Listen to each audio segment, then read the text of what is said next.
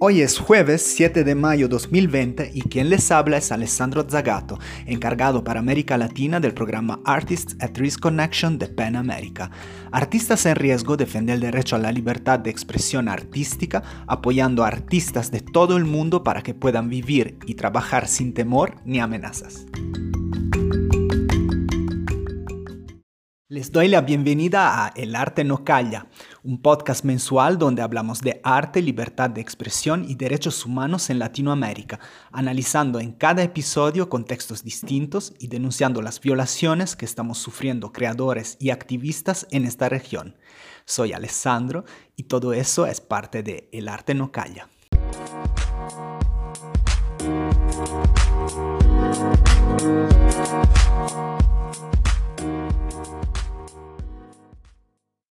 Hola a todas y todos y bienvenidos al segundo episodio de El Arte No Calla, un podcast mensual del programa Artists at Risk Connection de PEN América. En este episodio hablaremos del contexto colombiano. Junto con las protestas masivas que tuvieron lugar el noviembre pasado, se ha dado una oleada de represión y censura ahora agudizada por la llegada del coronavirus en Colombia una coyuntura que ha sido aprovechada por el gobierno para calmar las aguas y silenciar las voces críticas. De esto hablaremos con Juan David Arenas, director de la revista y plataforma cultural y artística Cartel Urbano, que en noviembre fue allanada por fuerzas policiales junto con otros colectivos y organizaciones, por haber visibilizado el trabajo de artistas críticos y disidentes. Este podcast fue grabado el día 15 de abril de 2020. Juan, bienvenido y gracias por aceptar nuestra invitación. Quería preguntarte entonces, ¿Cómo es la situación ahora en Colombia? Bueno, Alessandro, no, a ti gracias por la invitación. Em, digamos que en el 21 de noviembre inicia una gran movilización acá en Colombia. Ese día se da inicio a un paro indefinido eh, que tiene se lleva a cabo como por una semana de movilizaciones, marchas eh, y muchas eh, expresiones, digamos, de, activismo en las calles, eh, manifestando pues un descontento generalizado de la sociedad colombiana que siento yo le tocó asumir a este gobierno, pero que venía digamos, eh, gestándose o, nutriéndose desde muchos años. Eh, nosotros somos una sociedad que ha vivido en conflicto los últimos 50 años y este conflicto, eh, de alguna manera, ha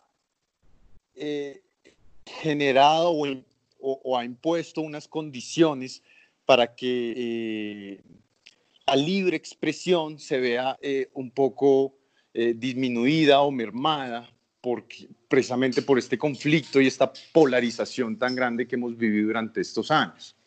Entonces, eh, se despierta una ciudadanía un poco más libre, un poco más eh, independiente de, los partidos políticos tradicionales, que se suma a, a, este gran movimiento del 21N y mm, digamos que eh, se, manifiesta en, o busca manifestar diferentes inconformismos, tanto desde la salud como desde la educación eh, y sobre todo una problemática muy grande que tenemos acá, por lo que te cuento, de un tema de, derechos eh,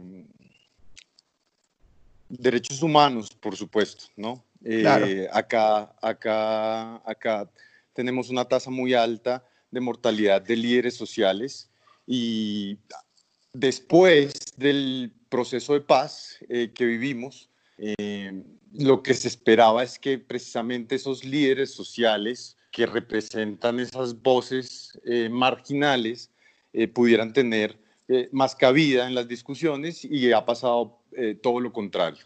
Entonces, digamos que eso, eh, eh, todo eso ha, ha, llevado a, a, este movimiento eh, que se también, por supuesto, se, complementa con toda la ola que pasó en Latinoamérica, eh, de, en Chile, eh, también en México. en este, ahí se, se, mete, digamos, mm, todos unos temas de violencia de género también, que acá son muy fuertes, y se despierta, digamos, muchos activistas independientes. entonces, digamos que eso es lo que pasó en resumidas cuentas. Mm, y digamos que ese proceso empezó a avanzar, el gobierno lo dilató a través de una estrategia llamada la conversación nacional, eh, la gente se, se opuso y eh, necesitaban más, más soluciones y menos conversación y al final digamos que en esas llega fin de año y luego empezamos año y entra esta, esta crisis sanitaria mundial que pues borra cualquier otra prioridad que pueda existir en este momento.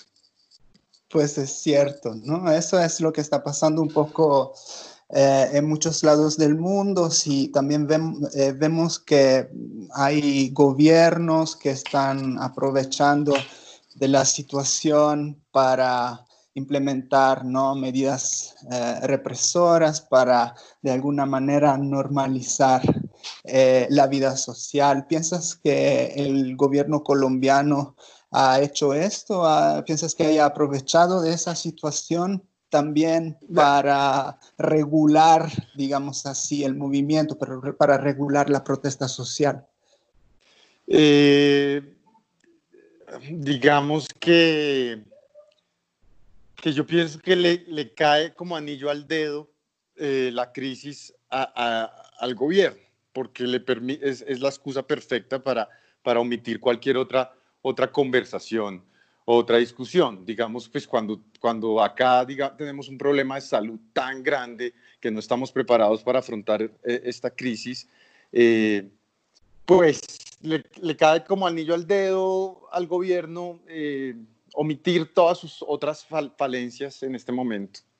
Entonces, no sé si deliberadamente lo hace, pero creo que pues le, ha funcionado para, para apagar otros, otros, otros incendios que traía este gobierno y otras metidas de pata que, que, venía haciendo, eh, digamos, desde que tomó posesión. Es cierto. Juan, una pregunta que quería hacerte, ¿no? Como director eh, de cartel urbano, sabemos que en noviembre eh, las oficinas de tu organización fueron allanadas, ¿no? Y fue eh, un mensaje muy fuerte en contra de las organizaciones culturales, de las personas que desarrollan ese tipo de actividades, actividades artísticas, actividades de información. Eh, ¿Qué nos puedes eh, contar sobre este evento? Eh, sí, mira, definitivamente fue un evento muy aterrador y desafortunado. El contexto en el que se da, digamos que eh, después del proceso de paz, eh, se monta un gobierno de ultraderecha que no estaba de acuerdo con ese proceso de paz y adicionalmente la bandera de este gobierno eh, es el promover la economía naranja, como la llaman ellos, digamos el promover todo el sector cultural y, creativo. Entonces, de alguna manera, esta estrategia de poder eh, dominar o tener un control total sobre, sobre la cultura eh, eh, le incomodaba algunos ejercicios de periodismo contracultural que hacemos nosotros desde hace 15 años. Entonces, un poco lo que pasaba ahí es que no, nosotros estábamos eh, oponiéndonos a, esa política de, economía naranja, de mercantilización cultural, eh, y veníamos trabajando con organizaciones de activismo cultural eh, que también se oponían a, esa política, pero que adicionalmente desde la expresión artística estaban narrando otras identidades o otras realidades que las que se quieren imponer a través de, la cultura del espectáculo.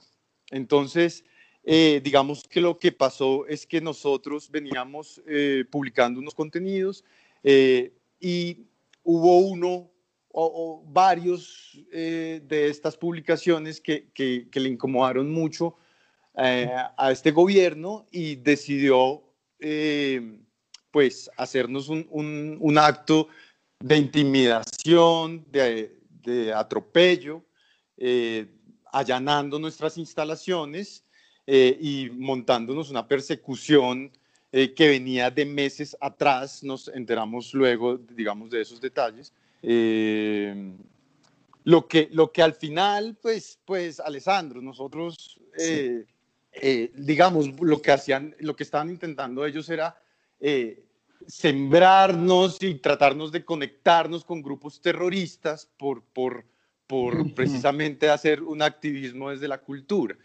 Digamos que ahí lo que queda manifestado precisamente es el poder de transformación que tiene la cultura, el poder de desestabilización, eh, porque precisamente e, e, el arte y las expresiones alrededor eh, permiten eh, dar esos diálogos que confrontan las problemáticas profundas de nuestra sociedad.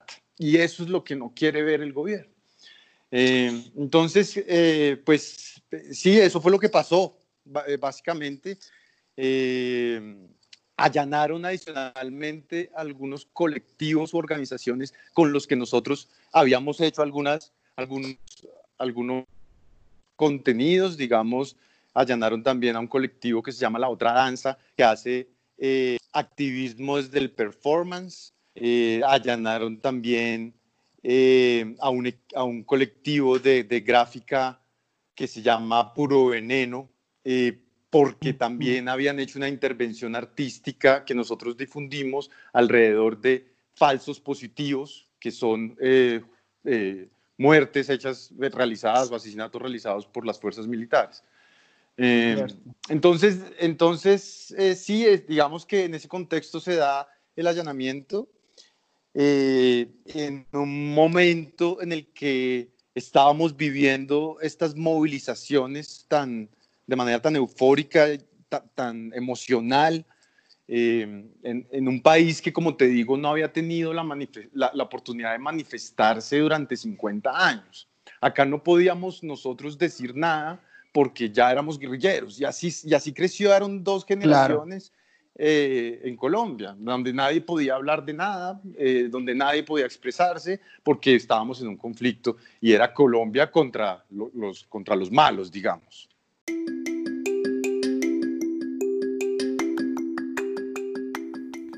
Si eres un artista viviendo en una situación de amenaza o riesgo, o si te ocupas de derechos humanos y quieres ser parte de nuestra red, no hesites en contactarnos a través de nuestra página web artists@riskconnection.org o escribiendo directamente a azagato@pen.org.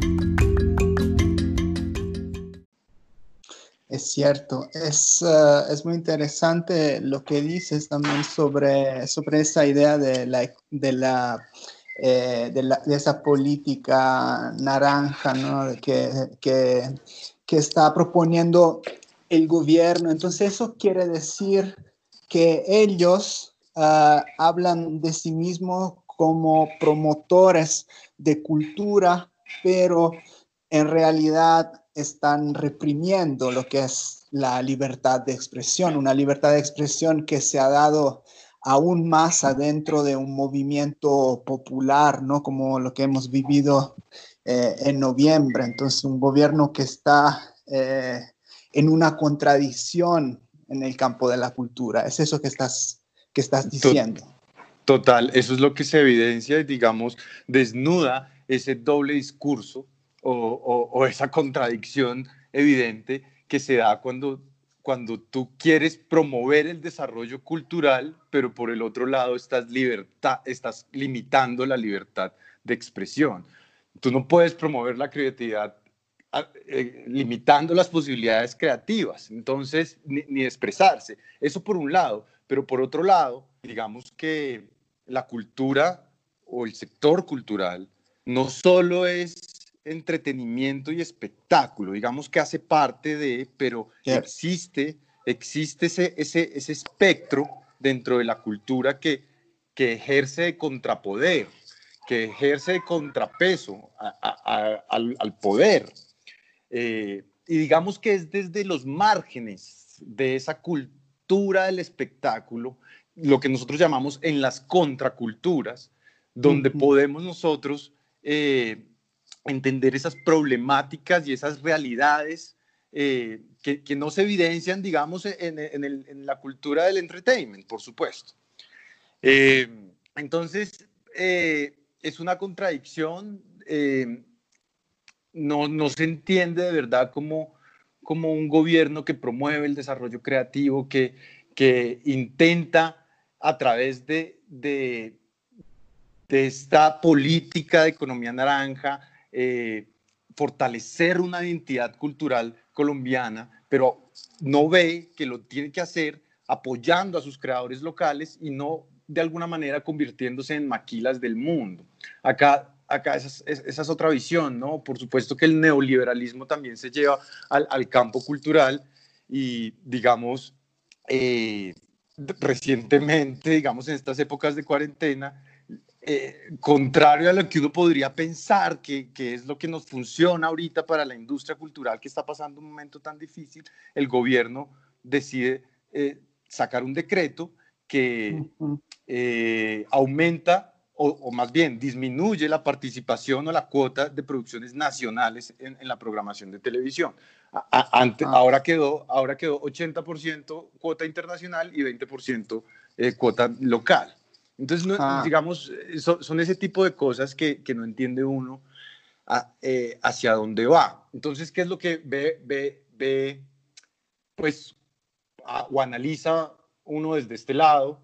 Y es que hay un desconocimiento, por supuesto, sobre, sobre las sensibilidades que tiene el sector cultural y se trata de meter en un solo paquete lo que es tecnología, digamos, o, todo este, todos estos startups alrededor de la tecnología, se mete en esa misma bolsa de economía naranja, se mete todo el, entertainment, el mass media y, el espectáculo, y, en ese mismo paquete se mete la cultura crítica o la que tiene ese propósito de, de, proponer discusiones eh, que, narren nuestra realidad o que propongan identidades desde nuestras realidades, ¿sabes? Eso es lo que pasa. Cierto. Cierto, imagino que esta mercantilización de la cultura no sea el centro ¿no? de esta sensibilidad de que hablabas tú, esa sensibilidad de, imagino, organizaciones, artistas, colectivos eh, eh, más o menos independientes que, eh, que operan en Colombia. En ese sentido, quería preguntarte si después de ese allanamiento, de ese ataque que ustedes tuvieron, hubo em, un movimiento de solidaridad, solidaridad hacia ustedes y hacia las organizaciones afectadas y cómo eh, se cuidaron ¿no? entre sí. ¿Cómo fue la respuesta? Mira, eh, yo te respondería desde, desde dos enfoques porque, digamos, recibimos apoyo eh, y una solidaridad inmensa de parte de dos sectores. De, por un lado, el sector de creadores independientes, de colectivos independientes, lo que tú me preguntabas. Desde ese lado recibimos mucha solidaridad eh, eh, digamos que los creadores, cartel urbano como medio siempre ha sido la casa de los creadores y ese megáfono donde, donde ellos encuentran formas de amplificar sus proyectos y sus, discursos artísticos. Entonces, desde ese lado recibimos mucho apoyo, pero también recibimos mucho apoyo del sector de, de prensa, porque, porque digamos que el caso se hace relevante eh, acá en el contexto colombiano porque nosotros somos un medio de comunicación. Y lo que hablábamos tal vez antes tú y yo, Alessandro, en otra llamada, eh, acá en Colombia siempre ha estado muy enfocado el tema de libertad de expresión solo hacia la prensa, la libertad de prensa. Entonces, en ese sentido, pues el, el, allanamiento a, la revista Cartel Urbano eh, impactó también eh, a los colegas de los otros medios y de ellos recibimos mucha solidaridad. Pero la libertad de expresión también abarca la libertad de expresión artística, que es desde el otro lado que también sentimos la, la, solidaridad, desde el lado de los creadores. Acá esa parte todavía no, no se ve, no se entiende mucho. Eh, y digamos que ahí todavía hay un camino por, por, por recorrer para que la gente entienda lo importante que es digamos, la libertad de expresión artística en un contexto autoritario como el que estamos, o bajo estas políticas eh, de regímenes autoritaristas. Y eh, después de eso, mm, ¿hubo, eh, digamos así, consecuencias de largo plazo o la situación se ha normalizado ahora? O sea, yo, yo te hablo, yo, te respondo desde el sector cultural, que es de donde nosotros nos movemos, digamos, y trabajamos.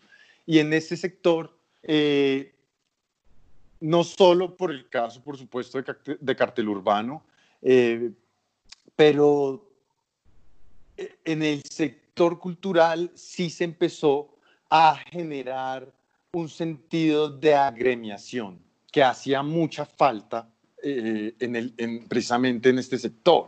Y justo, por ejemplo, ahora en estas épocas de, de COVID, eh, el sector cultural se ha tratado de organizar aún más, algo que comenzó con estas movilizaciones sociales eh, de, de, noviembre, se empezaron a organizar las, los colectivos culturales para poder interlocutar directamente con el gobierno y pedir más apoyos, pedir eh, beneficios, ampliación del presupuesto de estímulos y de becas. Eh, entonces, eso sí ha pasado. Yo creo que, que el sector despertó, sintió la necesidad de agremiarse y está trabajando eh, en ese, camino que creo que es muy valioso.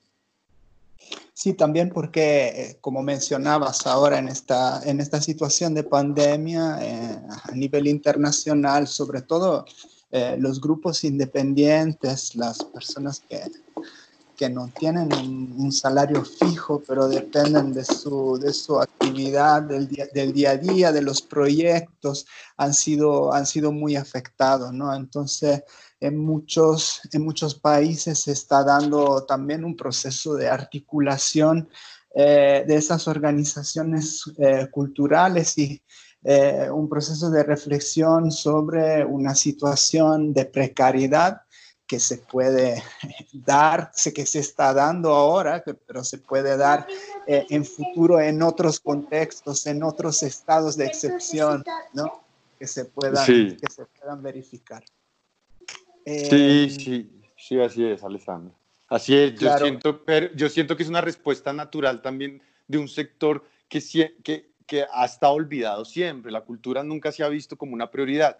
Y estas situaciones de emergencias sanitarias, yo pienso, es una reflexión eh, pues muy personal, pero eh, evidencia los trabajadores de la salud, de la educación y de la cultura son muy importantes, ¿sabes? ahí es donde, donde veo, veo eso. Y, y creo que sí, esta articulación que se está dando entre los diferentes actores independientes, que, que les hacía falta eh, conocerse, dialogar y poder tener representación, eh, es valiosa, es valiosa y, va a rendir frutos en un futuro.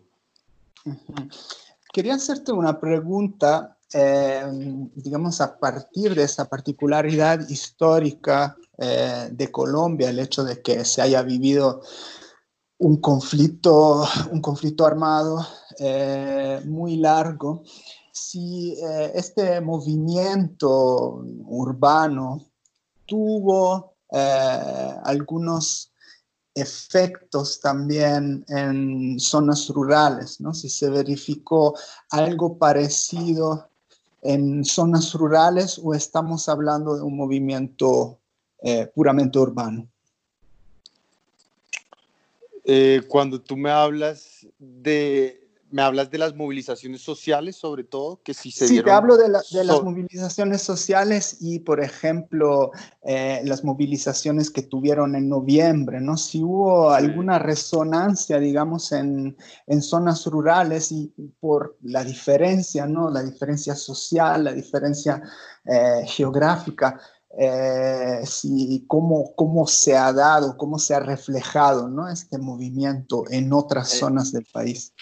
Sí, yo, yo, yo creo que mm, lamentablemente nosotros somos eh, una gran, gran finca que es manejada por, por cuatro señores feudales de las cuatro ciudades principales eh, de Colombia.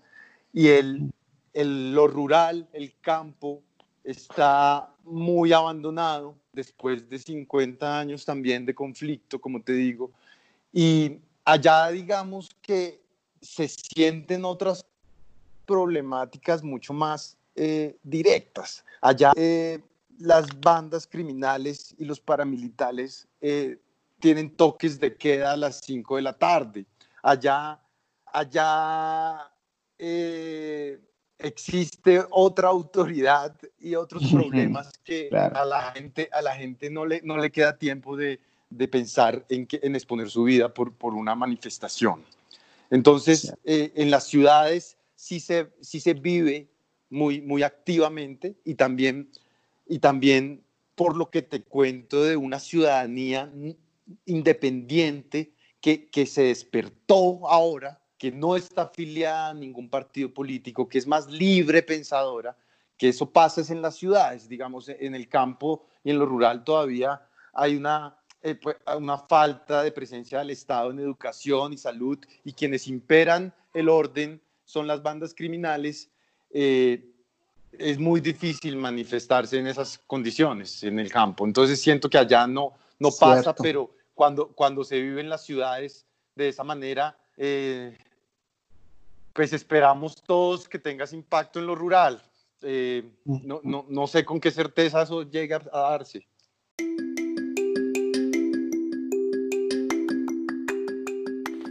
En este momento especial en que las sociedades latinoamericanas se están enfrentando con el coronavirus, les sugerimos escuchar el PenPod, el podcast diario de PEN América, donde se ofrecen noticias y conversaciones sobre literatura y libre expresión, y se proporcionan alternativas para los eventos que se han pospuesto o cancelado debido a la contingencia del coronavirus.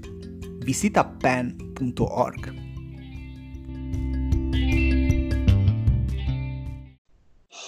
Sí, muy bien. Eso era lo que quería saber porque la situación en el campo es bien parecida eh, a la situación que vivimos acá eh, en México. Eh, nada, nos estamos acercando a la media hora y quería hacerte una última, una última pregunta. ¿Cómo ustedes, como organización, como cartel urbano, están trabajando ahora en este, en este momento de pandemia? ¿no? ¿Cómo se ha modificado su, eh, su manera de trabajar y si tienen algún eh, proyectos para el futuro de que nos quieras platicar. Bueno, pues eh, yo creo que son todos los gestores culturales, colectivos y artistas y creadores independientes nos hemos visto, somos los más afectados con esta pandemia, por supuesto es mucho freelance, lo que tú hablabas, gente que vive del camello casi al día. Eh, definitivamente nos ha tocado eh, asumir que el futuro llegó hoy eh, y acelerar, digamos, esas reinvenciones que, o esos proyectos que traíamos nosotros un poco en bajo. Ah, ¿De qué proyectos te, te, hablo? Nosotros tenemos un proyecto que se llama Creadores Criollos, que básicamente es una plataforma que eh, busca fortalecer eh, y ampliar alternativas de ingreso para que los creadores puedan vivir de crear, de su talento. Y en ese sentido, digamos, eh, apoyamos o fortalecemos ese plan a través de contenidos, a través de e-commerce, a través de proyectos en conjunto eh, co-creativos que realizamos con, diferentes colectivos. eso por un lado, digamos, creemos que el, creador independiente necesita canales para poder difundir y comercializar su trabajo ahora. por otro lado, pues seguimos operando bajo una sala de prensa, digamos, eh, distribuida o, latente en todos los hogares de los redactores y eh, hemos empezado desde ya hace tres semanas que, comenzó esto, eh, una serie de formatos de contenidos diferentes. Por supuesto que antes el proceso de producción de contenidos era, era con mucho más contacto, pudiendo salir a registrar, a, realizar toda la reportería que se requiere para, para, realizar un contenido. Ahora lo estamos tratando de generar eh, a través de una red de creadores, mostrando cómo están los, haciendo los creadores eh, desde su casa para poder eh, seguir sus proyectos. estamos abordando otros formatos de contenido en audio y en video. Y digamos que ahí estamos en la, en la reinvención eh, por supuesto que, digamos, un sector que, que vive de, del, del contacto social, siento yo, ¿no? Tú entiendes como que un concierto, un, los bares, la comida, los espacios culturales, el cine, digamos que todo, todo se vivía en, en, en offline, con la, en presente y, con, la compañía de los demás. Y, todo esto va a cambiar, todo esto va a cambiar muy rápido, em, que tenemos que estar ahí para precisamente apoyar a, estos espacios culturales que la están pasando mal y que de, alguna manera no puede morir su discurso y su idea eh, por, por el hecho de que ya no exista un espacio físico donde podamos eh, eh, estar. Entonces yo creo que esas ideas son las que no hay que dejar morir porque porque precisamente corremos el riesgo de que nos controlen aún más eh, pues, los, productos culturales que consumimos. Muy bien, les invitamos entonces a visitar la página de Cartel Urbano para, para checar todas esas iniciativas y todos esos desarrollos de contenido. Eh, Juan, eh, muchísimas gracias por esta entrevista. Realmente información muy interesante desde Colombia. Eh, no, no, Alessandro, hombre, como un placer para mí. Muchas gracias por la invitación y, hombre, por acá te esperamos. Síganos en las redes, ahí nos encuentran como Cartel Urbano en Instagram, en Facebook, en Twitter y estamos ahí para colaborar a todos los creadores del continente. Muy bien, un abrazo grande entonces. Gracias, que estés bien. Chao, Alessandro.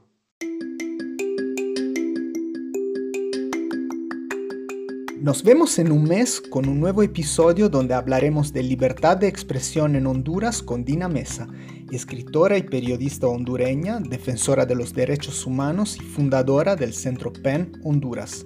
Puedes escuchar todos nuestros episodios en artistsatriskconnection.org. Síguenos en Twitter, Instagram y Facebook. Busca At Risk Artists. Regístrate en nuestro sitio web para conocer nuestras causas y apoyar artistas en riesgo. Soy Alessandro Zagato y esto es El Arte No Calla. Nos vemos en un mes.